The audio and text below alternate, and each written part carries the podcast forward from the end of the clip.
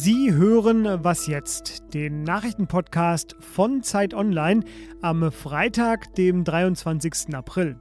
Hallo und herzlich willkommen. Schön, dass Sie dabei sind bei dieser neuen Folge.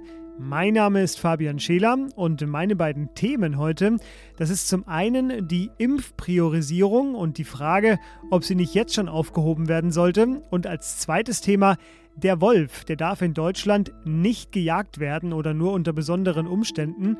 Und warum darüber gerade diskutiert wird und wie die neue Regelung eventuell aussehen könnte, darüber reden wir gleich. Zuerst aber wie üblich bei uns die Nachrichten.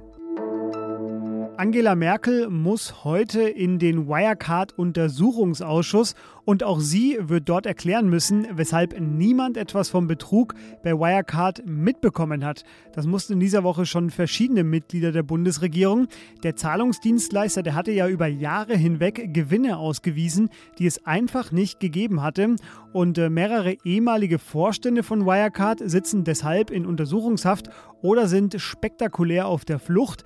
Und vor allem der Finanzaufsicht BaFin und auch dem Finanzministerium von Olaf Scholz wird in diesem Fall weitgehendes Versagen vorgeworfen. Nach zweitägigen Beratungen endet heute der von US-Präsident Joe Biden initiierte virtuelle Klimagipfel. Gleich zu Beginn am Donnerstag hatte Biden zu ehrgeizigeren Zielen aufgerufen. Wir müssen handeln, wir alle, sagte er da. Biden hatte 40 Staats- und Regierungschefs eingeladen, darunter auch Russlands Präsident Wladimir Putin und den chinesischen Staatschef Xi Jinping, denn dessen Land ist neben den USA der weltweit größte Kohlendioxidproduzent.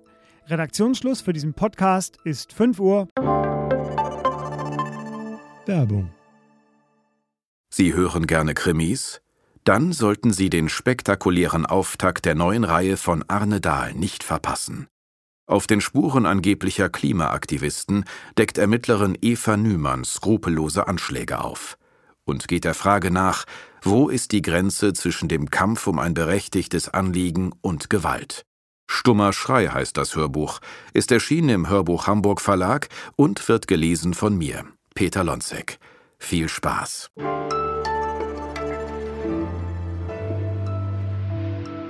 Einige Bundesländer wie Berlin, Bayern, Sachsen und auch Mecklenburg-Vorpommern haben den Impfstoff von AstraZeneca für alle freigegeben, also auch für unter 60-Jährige.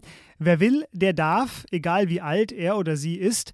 Die Bild-Zeitung berichtet, dass Ende Mai dann die Impfpriorisierung komplett aufgehoben werden könnte, weil dann nämlich genug Stoff da ist.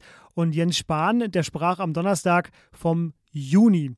Höchste Zeit also darüber nachzudenken. Das mache ich jetzt mit Jan Schweitzer. Er ist Wissensredakteur bei der Zeit. Hallo Jan. Hallo. Jan, ich frage dich ganz direkt, weil die Begehrlichkeiten ja zunehmen mit äh, zunehmender Impfquote. Sollte die Priorisierung für alle Impfstoffe nicht jetzt schon aufgehoben werden? Ich glaube, man sollte noch ein bisschen damit warten, die Priorisierung aufzuheben. Denn ähm, zum einen muss man ganz ehrlich sagen, dass die Menschen, die priorisiert werden sollten, die also zuerst geimpft werden sollten, die Älteren nämlich, dass die noch längst nicht alle durchgeimpft sind. Und zum Zweiten hört man jetzt von den Intensivstationen, dass da vor allem die 50 bis 60-Jährigen liegen. Und es gilt, die dann zu schützen und damit dann auch die Intensivstationen. Wenn man jetzt Jüngere impft, dann impft man Menschen, die wahrscheinlich nicht schwer erkranken, die nicht auf der Intensivstation landen und damit ähm, hat man im Prinzip fürs Gesundheitssystem nichts gewonnen. Das Zweite ist, dass die Hoffnung, die manche damit verbinden, jetzt alles aufzuheben, nämlich eine dritte Welle abzubremsen, die wir jetzt gerade haben, dass diese Hoffnung sich sehr wahrscheinlich nicht erfüllen wird. Das sagt zum Beispiel auch Thomas Mertens, der Vorsitzende der Ständigen Impfkommission. Alle Modelle haben ergeben, dass eine dritte Welle durch eine Impfung nicht abgebremst werden kann. Jetzt haben wir aber immerhin schon 20 äh, Prozent, die die erste Impfung erhalten haben. Wirkt sich das denn schon in der Inzidenz aus? Das kann man im Moment noch nicht sehen, dass da 20 Prozent geimpft wurden. Das hört sich nach viel an, aber im Moment ist das noch nicht so.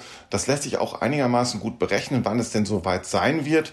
Und äh, Statistiker vom RKI zum Beispiel, die rechnen da mit dem Juni, dass wenn tatsächlich es so kommt, wie es im Moment äh, geplant ist, dass also also so viel Impfstoff geliefert wird, wie geplant ist, dass man im Juni auch Einflüsse auf die Inzidenz sehen wird. Zum Abschluss darfst du uns noch Mut machen. Ähm, welches Szenario erscheint denn realistisch, wieder ohne die größeren Einschränkungen zumindest zu leben, bei dieser Impfquote? Also ich glaube, dass wir schon mit dem mit dem Sinken der Inzidenz, äh, die jetzt durch die Impfung äh, wahrscheinlich sinken wird im Juni, dann aber auch durch die, durch die Saisonalität, das heißt, es wird wärmer, ähm, es gibt mehr Sonneneinstrahlung, dass wir da im Juni schon wirklich einen Rückgang der Inzidenz sehen werden und dass wir dann im Juni, Juli vielleicht auch schon mit so ein paar Kontakteinschränkungen äh, oder ein paar Kontakteinschränkungen auch zurücknehmen können. Äh, aber es wird immer noch darum gehen, vorsichtig zu sein. Das ist ganz klar. Man kann nicht auf einmal alles öffnen, sowieso nicht alles öffnen. Das wird leider nicht gehen. Das wird erst dann gehen, wenn genügend Menschen geimpft sind. All diese Fragen werden sicher auch am Montag ausgehandelt werden, denn dann findet ein Impfgipfel statt zwischen dem Bund und den Ländern. Wir werden das natürlich weiter beobachten. Äh, es betrifft uns ja alle, wie Jan gerade schon sagte. Für den Moment vielen Dank dir, Jan. Gerne.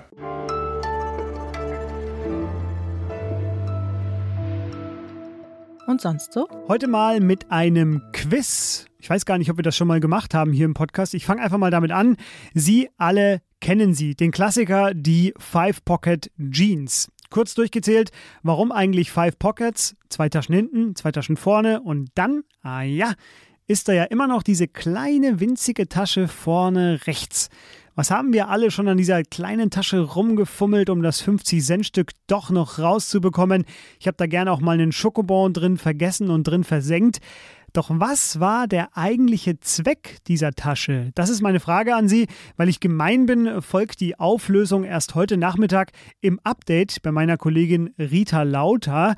Und äh, wer jetzt googelt und uns eine Mail schreibt, der, äh, naja, der freut sich auch über einen Sieg beim 100-Meter-Lauf gegen eine Dreijährige.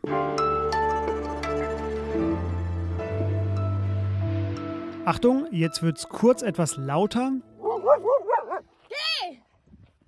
Geh weg! Geh! Geh endlich weg, verdammte Scheiße! Ja, dieses Video ging vor kurzem durchs Netz. Sie hören hier eine Frau im niedersächsischen Wietzendorf und äh, die ist mit ihrem Hund unterwegs und ihr Problem ist, dass ihr ein Wolf ziemlich nahe kommt, nur noch wenige Meter trennen sie und das Tier und mit den Schreien will sie den Wolf vertreiben. In Deutschland soll es mittlerweile wieder zwischen 1000 und 1800 Wölfe geben. Genaue Zahlen gibt es dazu kaum. Äh, man weiß aber, dass die Wölfe vor allem in Sachsen, Brandenburg und Niedersachsen leben. Es werden auch immer mehr und äh, immer häufiger reißen sie auch Nutztiere wie Schafe und teilweise auch Pferde. Und äh, deshalb haben die Umweltminister der Bundesländer gestern äh, sich beraten. Und zwar über einen Leitfaden, der Abschüsse regeln soll. Denn der Wolf steht bisher unter strengem Artenschutz und darf bis auf eine ja, Ausnahme äh, eigentlich gar nicht geschossen werden. Und über diese Ausnahme und über diese Debatte rede ich jetzt mit der freien Autorin Maike Rademaker. Hallo Maike. Hallo Fabian. Maike, die Rückkehr des Wolfs ist einerseits natürlich ein Erfolg für den Artenschutz, Andererseits stellt er äh, Landwirte vor allem vor ja, sehr große Fragen. Welche sind das denn? Ja, normalerweise jagen Wölfe äh, in Wäldern und sie jagen Rehe und äh, Wild, werden auch sehr selten gesehen. Aber je mehr Wölfe es gibt, ähm, kommen sie natürlich auch mal dazu, dass sie auf Weiden Schafe und Ziegen, also vor allem kleinere Tiere oder auch Kälber angreifen und reißen, manchmal auch fressen. Und die Landwirte sind in solchen Territorien, in solchen Wolfsterritorien verpflichtet, ihre Tiere zu schützen. Das heißt, sie müssen einen Zaun aufbauen oder sie müssen sich einen Hund anschaffen, damit die Tiere geschützt werden. Ähm, das kriegen sie von den Bundesländern auch bezahlt, diese Investitionen, aber es ist natürlich aufwendig. Und wenn der Wolf dann doch kommt und Tiere reißt, also zum Beispiel diese Zäune überwindet oder der Hund nicht richtig aufpasst und sie trotzdem Tiere angreifen, dann gibt es die Ausnahme, dass eventuell der, der, Wolf auch geschossen werden darf. Aber das nur un unter ganz, ganz bestimmten Bedingungen. Man darf also nicht hingehen und sagen, oh, das war jetzt wahrscheinlich ein Wolf. Ich hole mal mein Gewehr raus und äh, knall den nächsten Wolf ab, der mir über den Weg läuft. Ähm, und darüber wird jetzt gerade diskutiert. Die Regelung ist sehr unscharf. Sie heißt, glaube ich, im Originaltext, wenn Sie im Verdacht stehen, Nutztiere gerissen zu haben. Man ahnt schon, das kann man sehr weit auslegen. Wie wollen die Länder das jetzt denn konkreter machen? Jetzt soll es einen Praxisleitfaden geben, der ist äh, sehr deutsch, der ist nämlich 59 Seiten lang. Der soll besonders an die Naturschutzbehörden gehen, an die unteren Naturschutzbehörden, denn das sind die ähm, Menschen, die entscheiden müssen, ob ein Wolf geschossen wird oder nicht. Und die stehen also sehr stark unter Beschuss von allen Seiten, wenn sie das entscheiden.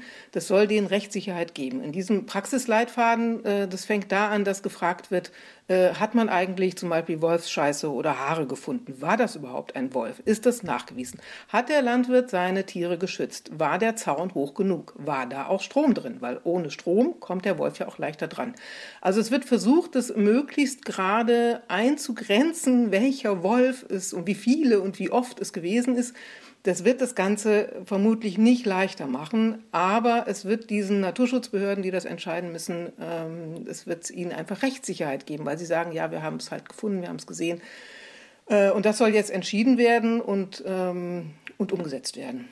Jetzt habe ich zum Abschluss noch eine ganz praktische Frage. Du hast schon gesagt, Wolfsbegegnungen sind tatsächlich ziemlich selten eigentlich bisher. Aber gibt es denn sowas wie konkrete Handlungsanweisungen für den Fall? Ja, wenn äh, Spaziergänger oder Jogger oder irgendjemand, der in den Wald geht, einem Wolf begegnet, sollte er ihn vor allem nicht provozieren und auch vor allem auch nicht füttern, weil dann könnten die Tiere auch aggressiv werden. Das Normale ist, dass man, so wie diese Joggerin, äh, entweder stehen bleibt und ruhig bleibt, nicht wegrennen wenn das Tier dann nicht verschwindet, äh, kann man oder soll man auch schreien, also Lärm machen, Krach machen. Und wenn man weggehen will, langsam weggehen mit dem Gesicht zum Wolf, so dass bei dem nicht ausgelöst wird, ach, das ist ja auch was, was ich jagen kann. Bis jetzt sind solche Begegnungen erstens sehr selten und zweitens doch immer glimpflich ausgegangen. Maike, dir vielen Dank für diesen ja, sehr interessanten Einblick. Gerne geschehen. Ja, später noch die Auflösung unseres kleinen Quiz bei meiner Kollegin Rita Lauter im Nachmittagsupdate, wie immer um 17 Uhr. Schreiben Sie die richtige Quizantwort bitte, bitte nicht an wasjetzt.zeit.de, denn dann steht unser Postfach heute gar nicht mehr still. Sie können aber eine Mail schreiben für Kritik und Fragen zu unserer Sendung. Ich bin Fabian Scheler. Ich wünsche Ihnen jetzt schon mal ein schönes Wochenende und sage Tschüss und bis bald.